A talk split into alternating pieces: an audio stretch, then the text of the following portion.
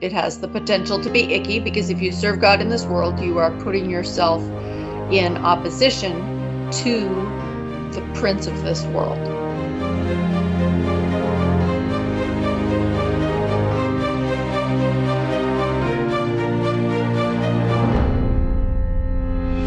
Hello, this is the Adventure Through the Bible podcast. My name is Matt. Joining me today are your friends and mine, Karen Hey. and Tracy. Okay, I just lost my train right there. I was going to say good morning. Good evening. That's There going to need some Oh, Good evening, Tracy. Good evening. there you go, and Amy. I already Uh, said good evening. Yep, I was I was wondering I was wondering who was going to mess it up. Happy Tuesday. It's Right. a Tuesday. Yep, it's Happy a weird day. Yeah, yeah. It's a, it's it's always weird for us when we record on an evening, but we, our schedules have just been all over the place, and so we have uh, we we need to we need to do a few uh, middle of the week recordings here to get us back on track. But that's all for your benefit because we want to keep make sure that we keep uh, stuff coming out to you. Um, an interesting oh point of interest. That's not the way to say that, but That was a Uh, great sentence. I Something know of interest. Something of interest. something of interest that you that everyone might might find interesting. I'm just Lord gonna get have into it. Um, you guys probably maybe don't know, but we this week are in the uh, festival of, and I'm probably going to butcher it, Sukkot, which we know as the uh, Feast of Booths, which we just talked about a few weeks ago when uh, Jesus That's was. the camping. That's Yeah. like eight days of camping. Yeah, yeah. Well, the Jewish community is is is um, right now they are celebrating that that uh, I don't know. Is it a holiday? Is it a season? Is it a I don't know festival? I don't know. I don't know how. I don't know how they view it. I but uh, I know a lot of them take it seriously, and it's just interesting that we are in that time frame for us right now, having just talked about that. So that was kind of cool to me. Yeah, that is cool. um yeah and uh so so as we we know that jesus had been celebrating that festival of booths now we are in that time period. And so that really to me that's kind of special because that means the time frame that we're talking about we're actually in it right now because jesus was in that festival of booths. We just talked about him uh, being in the festival of lights which we know of as hanukkah. So we're not quite there yet um, i just started getting curious about where we are in the timeline because we've been talking a lot about how it seems like Jesus is ramping up his ministry. He's getting more um, bold about about what he says about himself. He's being much more open about who he is. Uh, everything about what he's been doing seems like it's getting more and more urgent and more and more urgent. And so I got curious and I looked in a, a timeline chart in one of my Bibles, and in the Bible, we are in basically the end of his last year. Uh, we're in the fall of his last year before before we get into that last little bit into um, you know before we get into the passion time and that. And so uh, interesting that we are studying this at the same basic time frame that these things happened. Uh, it gives me a little little perspective because knowing or at least somebody told me once upon a time that here where we are in northern colorado our climate would be very similar to the climate of israel. I don't know if that's 100% true or not. I've never been there. Um, well amy you were just there. Would you would you say that it's similar or am i way off base with that? I I thought it was much much hotter there and much more dry. okay So- well maybe it Yeah. depends on which part of the region yeah so Yeah. because because everything i've ever seen seemed much more deserty much hotter much drier uh, but maybe Well, part I mean, camels are not natural to northern Colorado. Well, no, they'd have to have a way to get over here, but um, yeah, they survive here though. We've got we've got camels here, not running around wild, but there's you know. I have a client who milks camels. She sells camel milk for a living. I have heard that camel milk is so rich and so delicious that you could practically live on it. Hmm. Hmm. Well, uh, one one of you test that out and let us know. I would try it. Yeah, I suppose. I don't know. so anyway, now that we've got a little context of where we are in the Bible, and we've just spent oh the last several weeks in the book of John, uh, looking at um, oh gosh, what were we talking about? We were, you know, everybody's wanting to stone Jesus because he's been talking about how he's you know, he's been talking about himself as the son of God and equating himself as God, and he's healed. He healed a guy from blindness. These festivals, um, and so as we're seeing that now we're getting to closer and closer to that end of his his ministry, we get into Luke ten, and it starts out with him sending out seventy uh, disciples ahead of him before he goes into towns. So what would that be? So 35 pairs of of is my math right? Or is it- Yeah, yeah. yeah. Yep. Yeah. 35 pairs of I'm assuming men, I guess I don't know.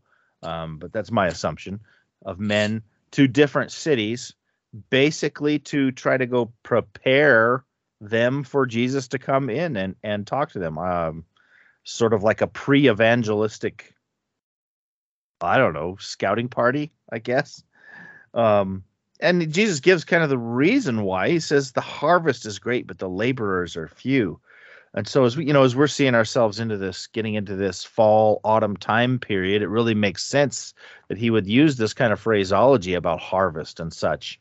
And you know, we we're in an area where we see, you know, the migrant workers are starting to uh, get crops up out of the ground, and and it takes a lot of people to do that and when so when jesus is talking about that we we we can kind of understand some of that picture My first job was digging potatoes.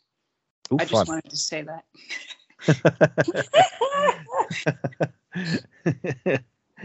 well somebody's got to do it Somebody's got to do it. yeah that's that's that's and honestly that's uh, you know those kind of jobs are great for first jobs i think you know, like you, Yep, yep, yep. you know you can you can appreciate a, a good day's work doing something like that You mostly appreciated lunch. It was hard work. yeah i'll bet i'll bet probably bent over all day and I feel like I just want to point out that I I have dug plenty of potatoes in my life and no one has ever paid me to do that. Well you're doing it wrong was- then We were we were on a large commercial harvester, and the the machine would dig them and put them like on a conveyor belt, and then you would stand there and throw the potatoes on the other side, and the conveyor belt would continue to take the dirt back off. See what I mean? Mm, So it's- yes. So so you weren't you weren't bent over actually. yeah, yeah. Well, I'm feeling bitter because no one ever paid me. That's my only point. Someone pay Karen retroactively. right. I need reparations for my unpaid potato harvesting. Gracious. Were they With your interest. parents? With interest. With With interest. interest. Did you eat any of the potatoes? I mean, maybe. well, we're so far off track already. Way to go, Amy. Oh, so Matt, I Yeah. was, I, this is back to the text. Okay. Okay. So remember, like, so if you're going to have an evangelistic series, sometimes you you do send out like flyers or people go door to Mhm. door and let other people know. Right. So I can kind of imagine that it was like that. Yeah. Yeah. You know, got to have you know, people are sending out the message. Jesus is coming. I, you know, I, I've always, I assume the people know his name by now. You know, uh, he's he's been around for at this point we know you know, two and a half to three years. Um, you know, making a name for himself. He's made enough of a name for himself that the Pharisees are constantly wanting to kill him. So you know that that is getting around, and so he's sending he's sending out a scouting party uh, essentially to to to go out. And um you know the harvest is great but the laborers are few. So that's indicating that he knows that there's a lot of people out there who are listening who have heard who maybe are going to need that little nudge to get them over the hump to to following him. And and so this is his rather small group it seems like a lot but a rather you know small group considering what's got to be done But he says some he has some very interesting things to say to them. And the first thing here that stands out, and it probably will to you, he says, Behold, I send you out as lambs among wolves. You know, a lot of times we get an idea that following Jesus is going to be like a guaranteed safety, like we're a life is going to be swell when we follow Jesus. And Jesus is kind of telling him right here, he's like, I no, uh, not only I'm not just sending you as sheep, I'm sending you as lambs. I mean, can you think of anything more innocent and uh, uh, vulnerable than a lamb, and especially if you're going to put them in with wolves. You know, it's a bit of a dire warning, but you know, if you be- if you believe in the cause, you'd be willing to put yourself into into a danger like that. But uh, just the the idea that he sends them out in a fashion where literally they could find themselves in harm's way. Speaking first of all they're speaking up for someone that the the leadership doesn't like.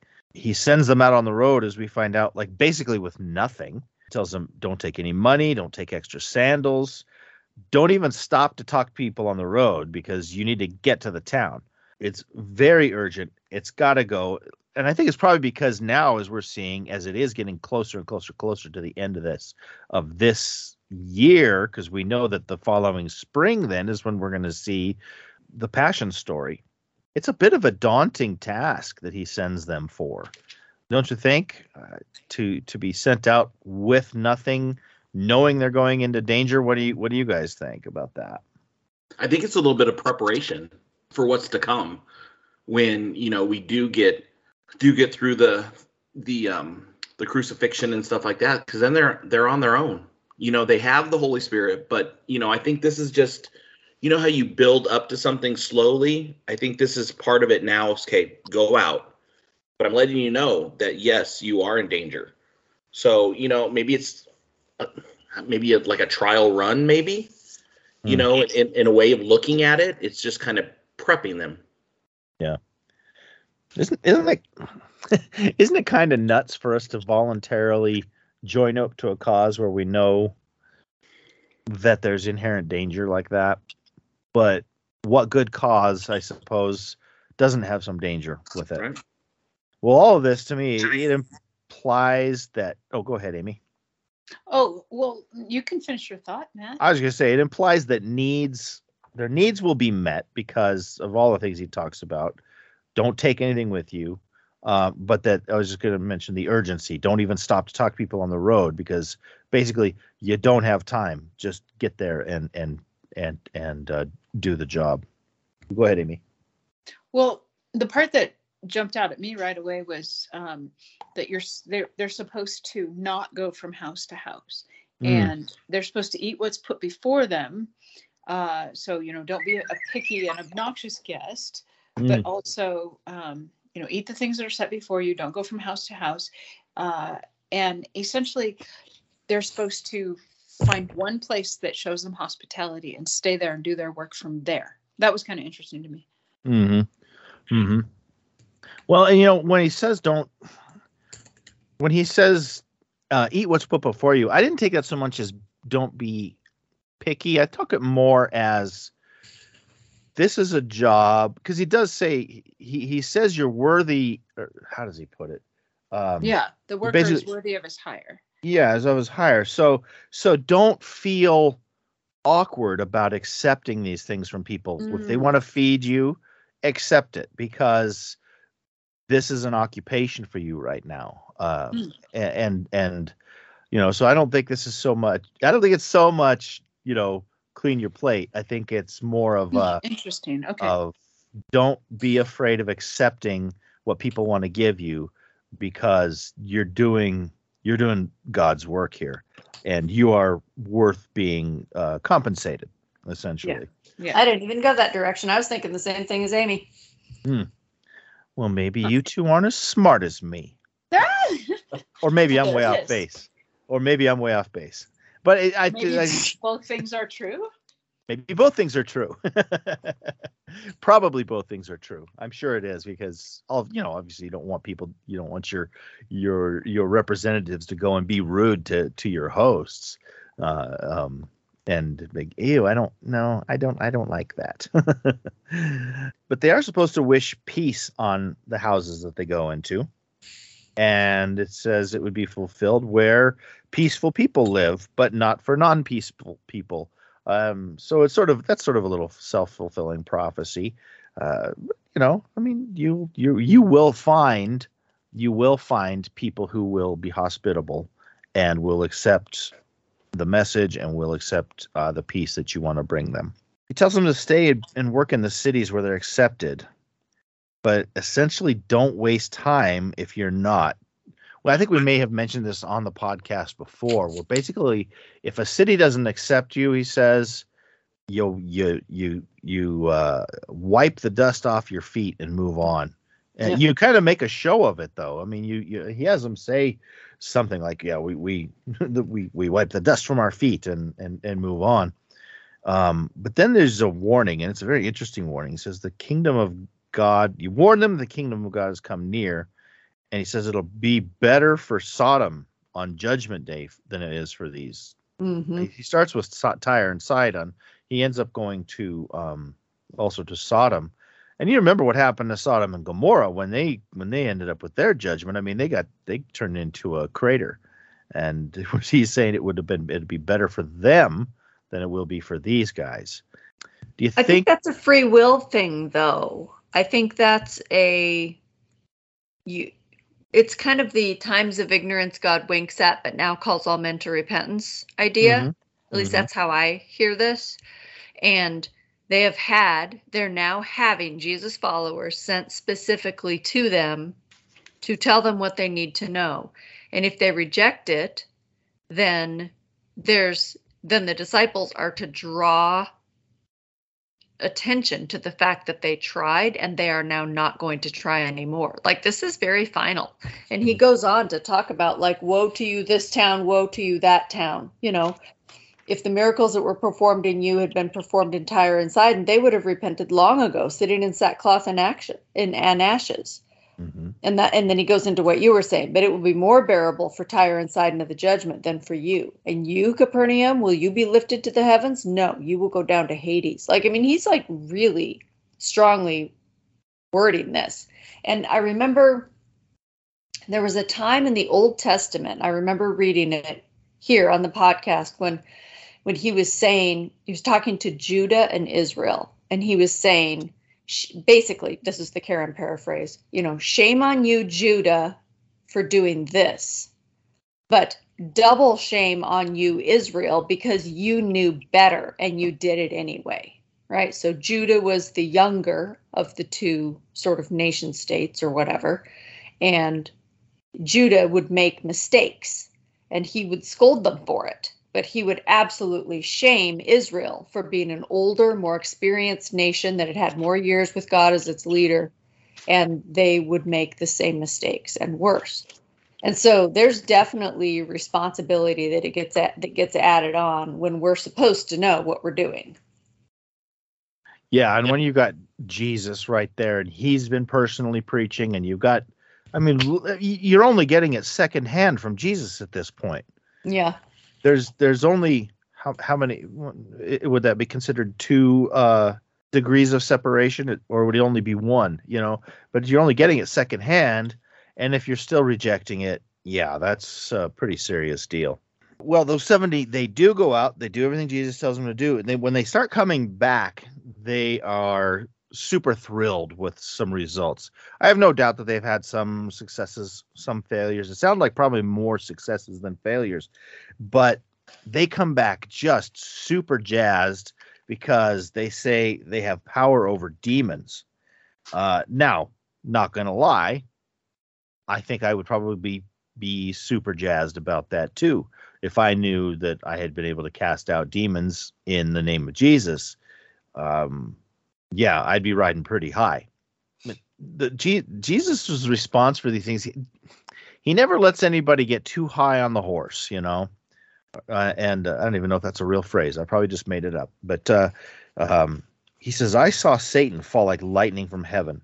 So you know, he's he's kind of indicating here. He's like, "Yeah, you know what? I watched. Yeah, okay, you guys, you guys have cast out some demons, but I watched Satan fall." And you know we know from having read the story before that that uh, you know there was this war in heaven and satan his, his angels were cast out. Michael the archangel cast them out. Um, you know jesus was there and and made it happen. Are you talking about Revelation 12? well i'm just talking about what he's talking what jesus is talking about here when he says he's cast he has he saw satan fall like lightning from heaven. So that's right here in uh, in Luke, but I guess I could look at Revelation 12 here real quick. Oh yeah, see, I've turned right to it, and uh, yeah, we'll talk about it again. But why don't we? Yeah, it might be interesting. Verses Just read it 7 right now. through 9. Yeah, and war broke out in heaven. Michael and his angels fought with the dragon, and the dragon and his angels fought, but they did not prevail, nor was a place found for them in heaven any longer. So the great dragon was cast out, that serpent of old, called the devil and Satan, who deceives the whole world. He was cast to the earth, and his angels were cast out with him. So that right there is what Jesus is referring to um, back here in Luke, where he saw that happen, knew it happened, was was part of it. Well, I was just wondering what people who have faith and are Christians but don't believe in Satan, like, how do they justify that in light of those kind of verses? And that's very much just an aside, but um, but that's Jesus talking, of course, in Luke 10. You know, I saw Satan fall like lightning from heaven, and Yeah. um, so I was just thinking about that because I've met Christians who are like, you don't believe that, right? Like that's old school. Uh, Yeah. Anyway, that's all. That was my whole Yeah. thought. No, and it is an interesting thought because I don't know. I'm with you. I don't. I don't know how they don't, unless they just see the whole thing as nothing but an um, but a, analogy. Like a myth. Yeah. Yeah, but you know we've got you've got the serpent in the garden. You've got um, Satan in the convocation in Job. Mhm. Um, you've got the temptation in the wilderness. You know, I th- you know we're gonna, you know, I, I- I don't know how you how do you how you come to that, how you come or even why you would come to that conclusion, um, because yeah, Jesus is like it, Jesus right here, I saw it happen, Mhm. and and so he's I I think maybe in some ways he's telling these guys, yeah, you don't have to be too surprised that you have this, uh, because because I have power over this stuff. Mm-hmm. Um, Right. and then um, he says, I give you authority to trample on serpents and scorpions and over all the power of the enemy, and nothing shall by any means hurt you. So he's he's saying, you know, we've gone from okay, I'm sending you out as lambs amongst wolves, but then he's saying nothing's going to hurt you. Now, I don't think that that means like right now you don't ever have to fear. I, now let me take that back. I shouldn't say fear, but you don't need to worry about physical harm in the service of Jesus, which isn't to say that it won't happen, but he has ultimate power over all of those things. And so we know that even if we get harmed now, it'll be made right someday. All that stuff will be healed. It'll all come to nothing. Well, there's that one text that says, you know, do not fear him who can hurt the body, Mm. kill the body. Mm-hmm. Instead, fear him who can kill the body and the soul, right? Right. So I think the point is don't worry about the short term effects of serving God in this world Mhm. because we know it's it has the potential to be icky because if you serve God in this world you are putting yourself in opposition to the prince of this world Mhm. So i think i think the point is not that nothing bad is going to happen to you but that the bad stuff that may happen to you isn't the point Right. Right. See, and that's what I was going to go to is that, you know, you keep reading because there's some churches out there that believe that, you know, just they can handle scorpions and snakes and kind of live by this text right here. But if you go below it, in 20, it's nevertheless do not rejoice in this, that the spirits are, are subject to you, but rather rejoice because your names are written in heaven. Hmm that's that's not saying it's going to go great. It has it's not giving you 100% that it's going to go good for you here on earth just like karen's saying. Yeah. Yeah, and the way I was reading that is is be th- you know don't be so happy that you can do this, but be thrilled that God knows who you are. Your name is written in heaven. And so, you know, as I was expanding it, I'm like, okay, what do they mean by heaven? Does this also mean the entire universe now is aware of you? You know, um, if they're all paying attention to this thing, you know, eh, the greatness comes from a, a, a, a place where they hadn't even really considered. They were happy in the moment, but there was so much more to consider about what was going on and and where greatness really lies. Um, yeah, be happy because your names are written in heaven. God knows who you are. God is watching over you. God is taking care of you, and uh, yeah, as long as your name is in that book, and I'm assuming he's talking about the book of life here, which uh, I have some reason to believe is not a, a book that you have to earn your way into, but that everybody starts out in, and uh, you can have your name blotted from it, but uh, as long as your name is in that book, you're solid, you're good, and uh, that's what we should be happy about. That's what we should find joy in. That's pretty difficult, you know, ignoring the Yeah. world in front of you hmm and just setting aside setting it aside as, oh, it's fine. hmm Like everything that your that your five or six, depending if you're female, senses. thanks. Thanks. We got that. Okay, I was- that pause was to make sure you got it. But all right, um, thank you. We probably needed it. your five or six senses um, are picking up on. And, you know, our call in Christ is to set all of that aside and buy into this reality that we we can't see here, see or hear. You know, it's very strange. Yeah, it is. Uh, and it's a or, no- you know or just knowing the mission you know the mission of, of just trying to save souls maybe almost a little bit you know don't go out looking for it but yeah you can do it you don't need to do it all the time you know i don't think it, if it interferes with the mission you're going to be able to handle it kind of thing you know what i Mm. mean yeah. if the snakes and the serpents come and you're doing my doing my work then don't worry about it Right.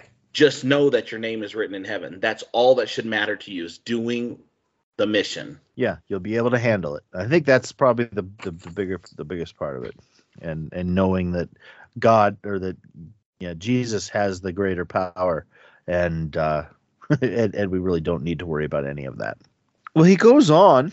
It says that he rejoiced in the Spirit. He starts he starts thanking the Father for hiding his intentions from the wise and prudent, and that's an odd to me. It's an odd phrase to wrap your brain around. Why would Jesus be thankful that people who are considered wise and prudent don't understand what's happening? Is it almost a bit of a tongue in cheek phrase there? Um, because, you know, we've seen how the Pharisees and the Sadducees time after time just don't get it and they just don't get it and they just don't get it. And it seems like the the simpler thinking people they've picked up on it. They've understood it. There's been something about jesus's message that has resonated with them. But but these guys who have been studying they don't get it and um, that's interesting to me I, Wow. I have always thought that that was odd that he thanks his father for doing that. Like acknowledging that his father did that, that's one thing. That makes sense to me. But thanking his father for doing that, I don't know. I don't I don't quite understand it. I never really have. yeah i wonder if there's something in the translation that we're missing because it does seem odd that he would thank him for that because why why wouldn't you want your message understood by those who have been studying it Well, I don't know why I didn't think to read that in one of my other versions. Let me see here. Let's see. King King James, I thank you, Father, Lord of heaven and earth, that you have hidden these things from the wise and prudent. Um, NIV, I praise you, Father, Lord of heaven and earth, because you have hidden these things from the wise and learned and revealed them to little children. Oh, well, that maybe gives a clue hidden them from the wise and learned and revealed them to little children. So it's an instead of. Like the wise and learned are already wise and learned. This is this is attainable by by little children. This is understandable by even the simplest creatures.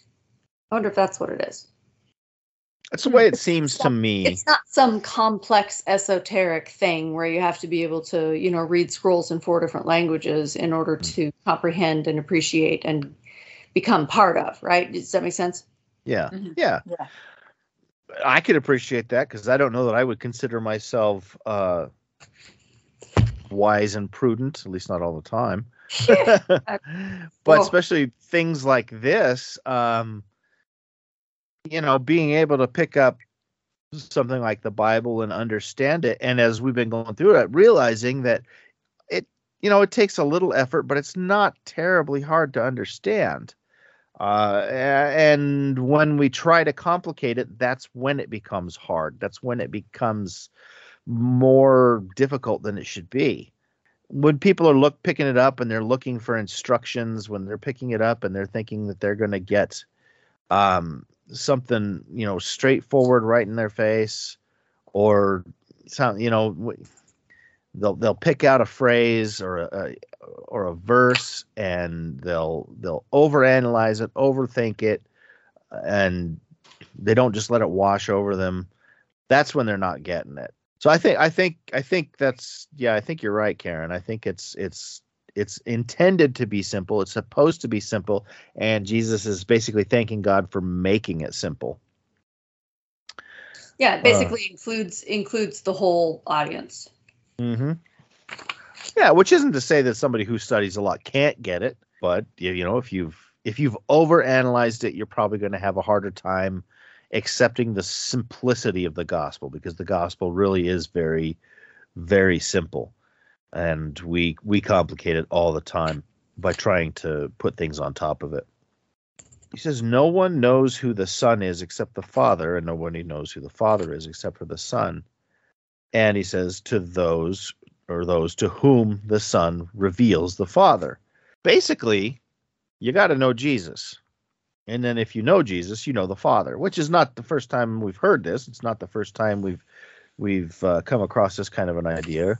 You know, there was there's a time when the people are like, "Show us the Father," and Jesus goes, "Have I been with you this long, and you still don't know?" You know, um, and I can imagine the, the exasperation in his voice when he says that. I mean, how can how can you how can you have spent this long with me and not see the Father? So I do, though, think that that is one of the most astounding thoughts in the Bible because, you know, in our small way of thinking, we separate God and Jesus to the extent that we actually come up with weird theological ideas like, well, God was angry and Jesus, you know, jumped in between to rescue us from an angry God, you know, that kind of thing. But if you read the Bible carefully, what you find is Jesus says this kind of thing over and over again. And Paul says, you know, God was in Christ, reconciling the world to himself. So, you know, what that really means is Jesus really is God. Like Mm. he is the complete revelation of what God behaves like, what he thinks like, what he says, the sorts of things that he does. And so we there's not a chance that we can understand the mystery of the Godhead. But the thing we're meant to understand, I think, is that uh, God is kind and good and he heals people. So when he's around, there's life and goodness. And am I making any sense? Mhm. Absolutely. Well, you are to me, but I have a simple mind. Ah. Right on.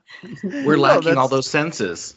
we don't have that sixth one, Tracy. We're we're kind of, but we do have our nothing box. What does that mean? The nothing I box. I still want one of those. Men- Men can crawl into a nothing box, and we can literally think about nothing. Nothing. Women women can't seem to do that. Men That are very true. Men are very single-minded, and we can we can literally sit and just stare and have not a single thought go through our heads. and I don't I don't know if that's a good thing or not, but I do know that Karen is uh Stop Oh. now, because Karen's smiling. Stop. Karen is jealous. Karen has been jealous of Matt's nothing box for a long time. I just I just want one. I mean, like uh, you've seen the meme that says like a woman's mind is like a computer. There's over there's 2,567 tabs open. Um, most of them have frozen, and no one knows where the music is coming from. Yeah, it's like that. yeah. so you know, but that's you know that's the uh, that is that that's the simplicity of all this stuff. But you got to know Jesus to know the Father. If you know Jesus, you know the Father. By extension, you know the Holy Spirit. You understand that God, the Trinity, is kind, is gentle, wants to save, wants to heal, is not looking for reasons to judge, is not looking for reasons to squash you. Because that's not the picture that we ever get of Jesus. We never once get the picture of Jesus that he's looking for judgment. In fact, I mean, there's been times I did not come here to judge the world, you know, and that's that's that's what Jesus has said over and over and over again. And then he sells something to the gospel, or he says something to the disciples that I think is pretty cool. He says, he says, the prophets and kings of old wished they could see what you have seen. They all longed to be able to look in the face of God. They all longed to be able to talk to God and see him revealed. And Jesus' disciples have seen that. that is so cool. I, I love that part too. You know, that we they've desired to see these things that you're looking at. But what I was going to say was actually, I, need to look into that a little bit more carefully about the Jesus didn't come to judge because what I remember is he says, I didn't come to condemn, but then Yeah. he, doesn't he Hmm. keep saying, all judgment is given to me? hmm and Yes. so it's like he is by his act by by him coming and living among us and giving himself as a sacrifice he then gains the right i think to be the judge of all the world. Mm. um but he is but he keeps saying but i didn't come to come to condemn which is meant to give us comfort i think. Like he keeps saying i came to save you i came to save you. So don't Mhm. freak out because i'm here to judge the whole world. So i don't know like Yeah. Yeah. Well, and I, I've kind of wondered if that didn't so much mean almost that Jesus's actions are everything that that gets judged by. You know, when we we've seen how Jesus has acted, everything else gets judged according to or or or it gets compared to Jesus's life. And if it didn't measure up to Jesus's life, obviously it's not as good. Um, but we have pictures of Jesus in the uh, you know further on. You know we get into Revelation and stuff where he is absolutely sitting there as as judge. So so yeah. Well, this next part is probably one of the most famous parables that Jesus has ever that Jesus ever ever told. I'm certain that everybody's heard the phrase "Good Samaritan," but I think usually it's com- taken completely out of context because we usually think of a good Samaritan as just some guy who does a good deed, and anybody who does a good deed is, is called a good Samaritan. But the story goes so much deeper than that, so much further than that. But before he gets into the parable, this lawyer comes to Jesus. He says, What shall I do to inherit eternal life? So here's a guy who's been studying, who's been learning, and he's overthinking everything, right? Because what shall I do to inherit eternal life? And Jesus asks him, Well, what does the law say? And he and the man answers, Love the Lord your God with all your heart, with all your soul, with all your strength and your mind, and your neighbor as yourself. That's a bit of a paraphrase from me. Essentially, it's the it's the summarization of God's moral law, the Ten Commandments, if you will. And Jesus tells him, Do this and you will live. And it's a super simple answer. And I'm sure it's probably not the answer that this guy, this lawyer, was looking for. Uh, because he says he wants to justify himself. He says, Who is my neighbor? I've always wanted to go, dude, is that really that hard for you to figure out who your neighbor is? Who who are you supposed to be decent to? Um, is that that hard to to consider? Uh, I but think apparently, in that era, I'm thinking. I mean, I think in our era, it's difficult for one set of reasons, and I think in that era, it was definitely difficult for a completely different set of reasons. Like this was a nation who genuinely felt that they were God's chosen people and isolated Yeah. themselves. because they were they were Yeah. God's chosen people, and they I mean this the problem was that they had they had gotten sidetracked from what they were supposed to do with the fact that they were God's chosen people, but they were God's chosen people, and what they they used it to, become confused as to who their neighbor was instead of you See, know I, I look at this as always as kind of being just a a representation of Israel itself. This person saying, "Okay, so what do I do to inherit this? What do I do to to earn this?" And it's like you've missed the point. Yeah. right You've missed it again. Yes, you can quote you can quote the scriptures. You know them back and forth. You know what you're supposed to do, but yet it's more knowledge and not heart based. You know what I mean? Mm-hmm. you haven't taken that part so no you you don't get it Yeah.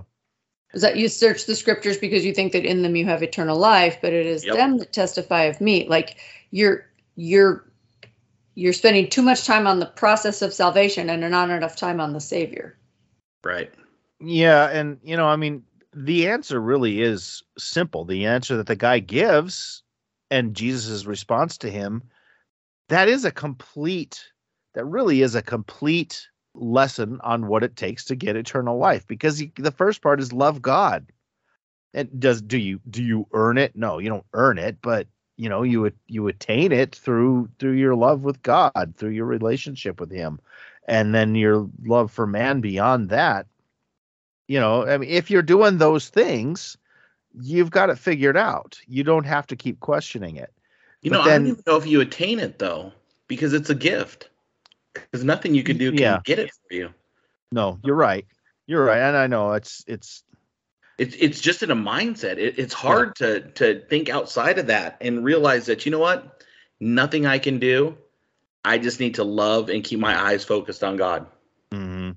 and that's really my point is if Yeah. if if if you're doing that if you are loving god and you're loving your neighbor you got it figured out.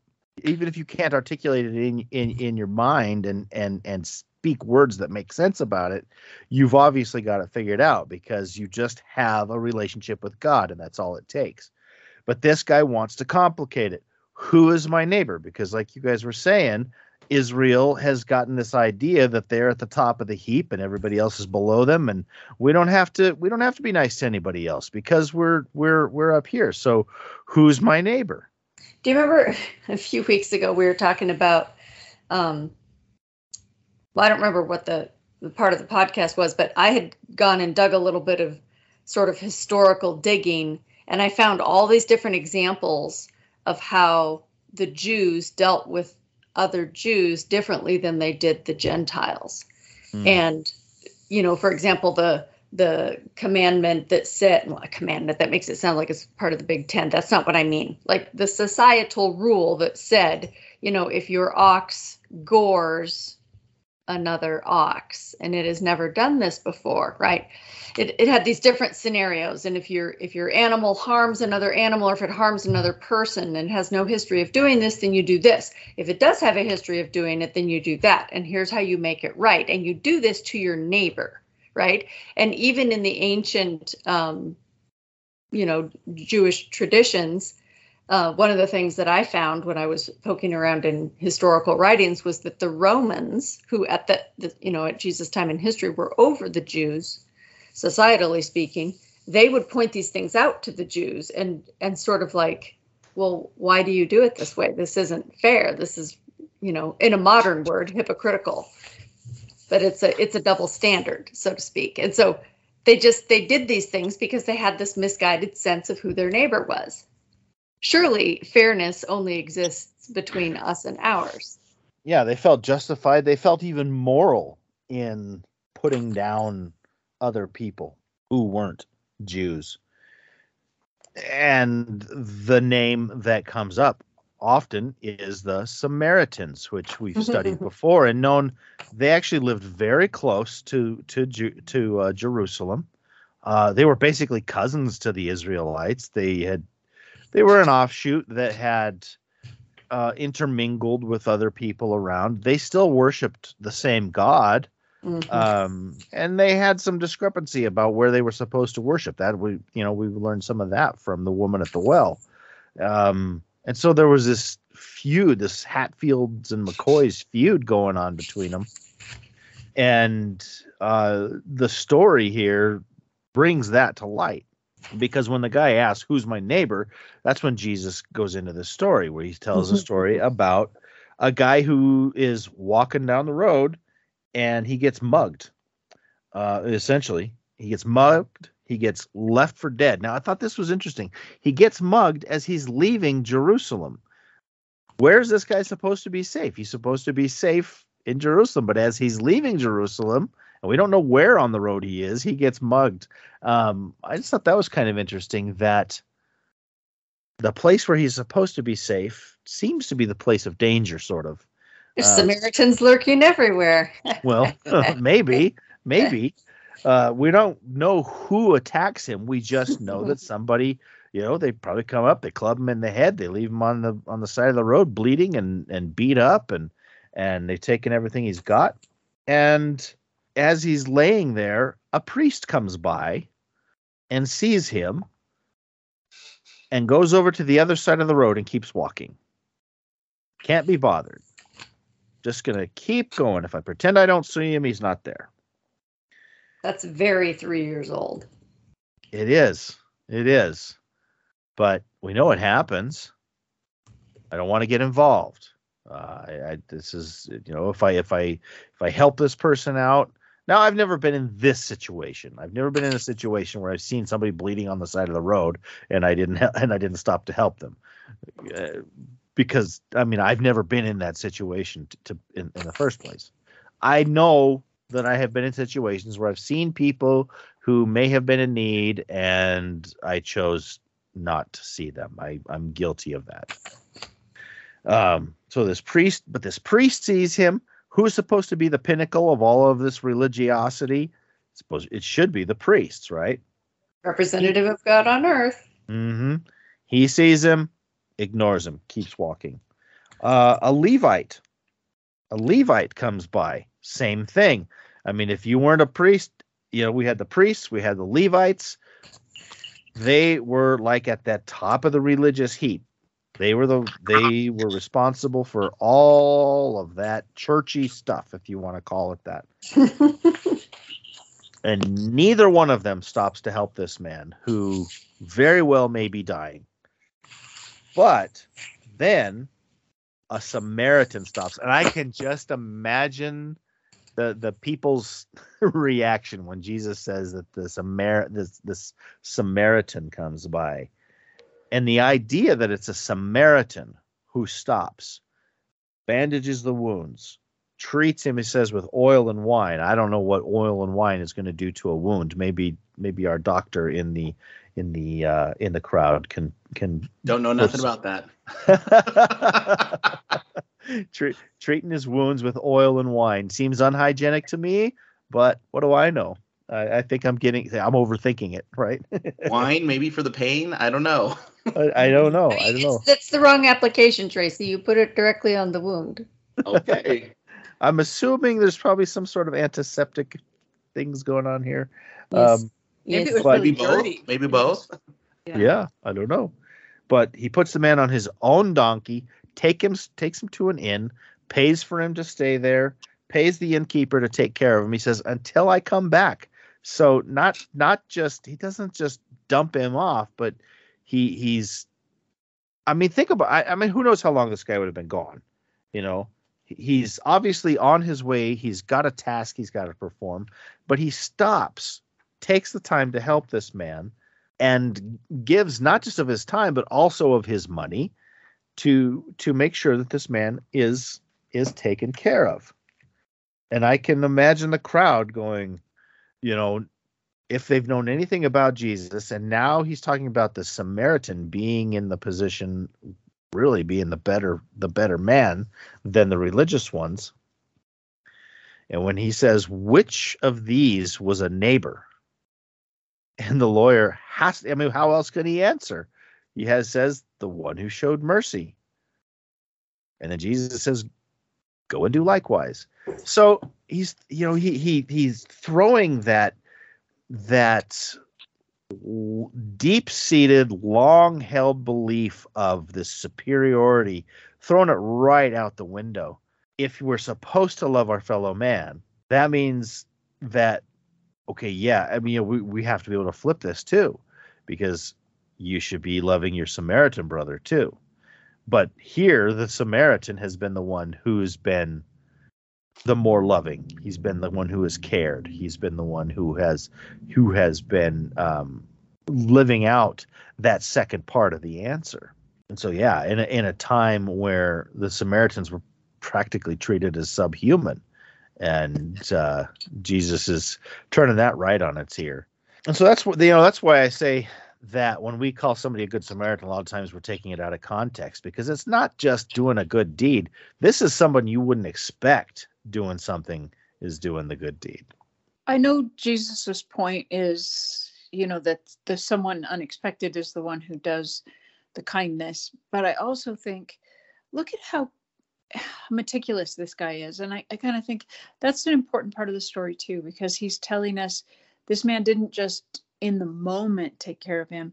He he hauls him to the next town. He pays his, you know, pays for the hospital to take care of him. He leaves money for, you know, food and whatever the man needs. And I just think, well, he, he did like a, a good job of it. Mm-hmm. And I think that's kind of important that when we see someone in need, we don't just, you know, throw a little cash at it. Yeah, good luck out there, you know. um, so anyway, just just that thought. Mm-hmm. Well, yeah, I mean, how many times have I said here, I don't I'm reluctant to hand a dollar out the window, you know. Mm-hmm to the guy on the side of the road. I don't know. It's a part of my life. I always feel like I have to. I need to be rethinking. Um, I need to examine it, examine my reasoning behind it. I don't. I don't know if I'm in the right. I don't know if I'm in the wrong. And uh, I suppose the more simple thing was just would be just to show love, huh?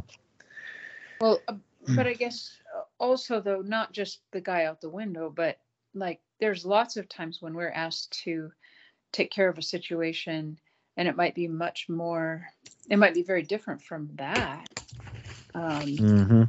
Mm-hmm. but well but yeah because to do it with care and thought and uh, preparation is what i guess i was saying more yeah well no i think that is a is a very important point too because this isn't just a well i suppose it would be spur of the moment but it was it's not this is a man who is clearly in need there is no question about this guy's state mm-hmm. lying on the road bleeding. Uh, there's no question about what's happened. We can question why somebody might be on the road with a sign. Uh, they might be legitimate they might not be. But when we you know when we have no question about somebody's need uh, it's detrimental i think if we don't reach out to help them and do a good job of it. And stop being afraid about getting involved because yeah, this is one of those situations where this wasn't going to be taken care of in 2 minutes. And yeah, he was probably late to wherever he was going. And and he was going to have to think about it beyond uh, just the immediate moment. But when when real need is there, you know, somebody somebody needs to help. And yeah, Jesus is is pointing out here that you know, there's people there's people here there's people around us that you you view as lesser and in this case they would be the superior. And so mm-hmm. that's that's gonna that's throwing a huge cultural uh monkey wrench at these guys thinking thinking about this. And uh, yes even they are your neighbor. It's so easy you know it's it's we don't even hardly we we understand what he's talking about. But I think we fall into the same traps too, because it's it's very easy for us to take care of our loved ones, the people that we that think like us, look like us, act like us. We don't have a problem helping those people. It's when they're a little different that that sometimes it can become an issue. So that's what the real contextual idea of a good Samaritan ought to be not just doing good deeds, but doing good even when somebody doesn't expect it and when no one would expect it from you. The last little part of the chapter here it's another part of the Bible where I have a little bit of trouble, not trouble. I don't know. I struggle with this a little bit because I understand the context. I understand what Jesus is saying in this, yet I see a side of it that I really wish Jesus would would um, would address here. Jesus is is going along and he stops in a village. the, the the scripture says, and he stops in a with into a house of a, a woman named Martha.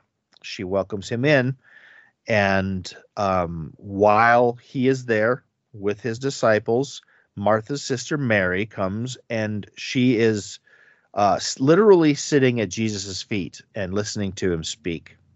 And while he is doing this, and while she's doing this, uh, while Jesus is speaking, while the disciples are there, Martha is in the background, busy, busy, busy, uh, just working, working, preparing, serving.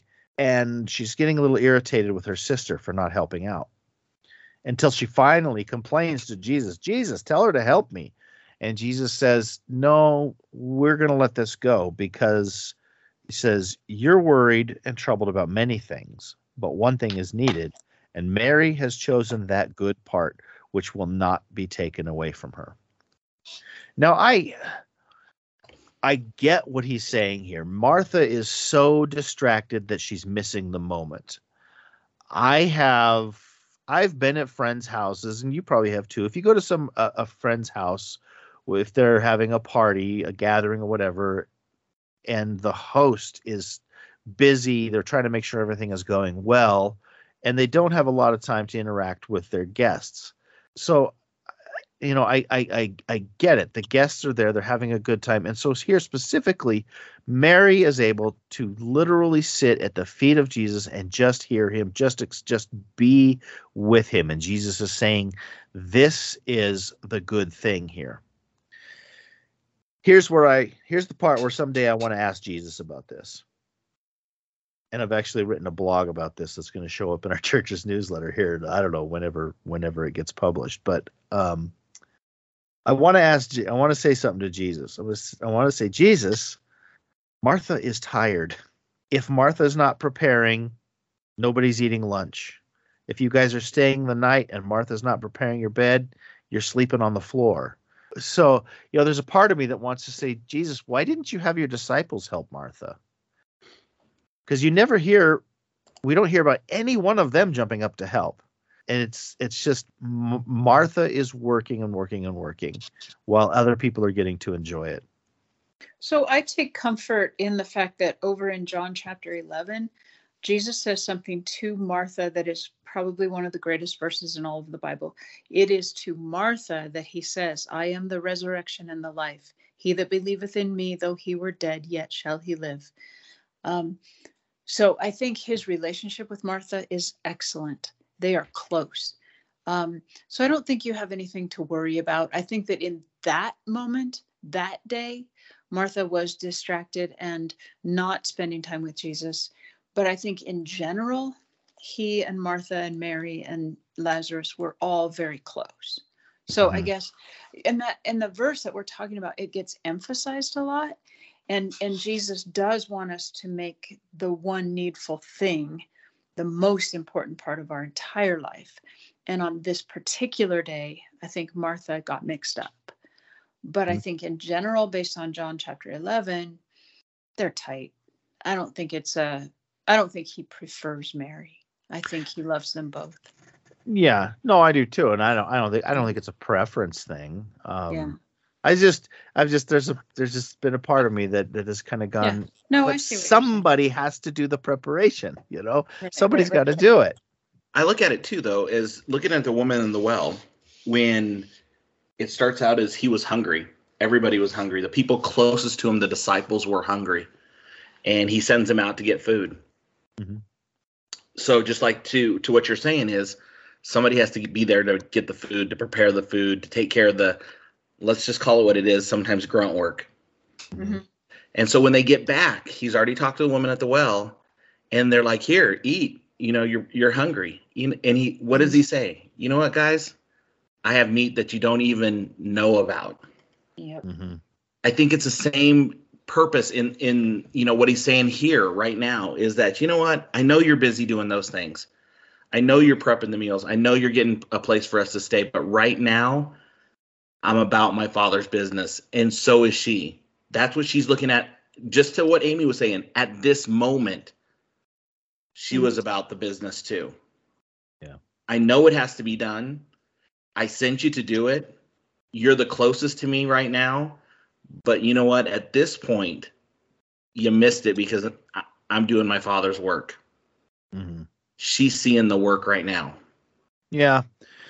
I mean, I don't think it's a bad thing because you know he Right. didn't. He wasn't really like chastising the disciples either. He just says, you know what? You don't know, you know, uh, the meat that I have right now or the food that I have. Mm-hmm. It's something totally different right now. Yeah. That I I, ha- I have no problem at all with Jesus saying that it's it's the it's better that Mary is sitting here right now. I have I don't have a problem with that. It's just and I, I don't have a problem with the story. I don't want it to sound like I have a problem with the story. No, I no. just I I I I just know that there are people who have to be in the background working so that the other people can be sitting at the feet of Jesus. And I kind of wonder if my suspicion is that Jesus didn't want to muddle the the message of the moment because I mean like Tracy sort of alluded to did Jesus need a meal? Did he need a comfortable bed? Did he, you know, all those creature comforts? He probably would have said no, that stuff's not necessary. This from the guy who can sleep in the back of a boat during a storm. Well, yeah. um, I think we may be overcomplicating this. I think that Jesus was there. He understood the priorities of the moment. If food and drink and sort of social body provision had been important, I think he would have not given Martha a hard time. I think the fact that he called her to something better. What did he say? Mary has chosen the. What did he say? Mary has chosen the better, the good part. That the good part.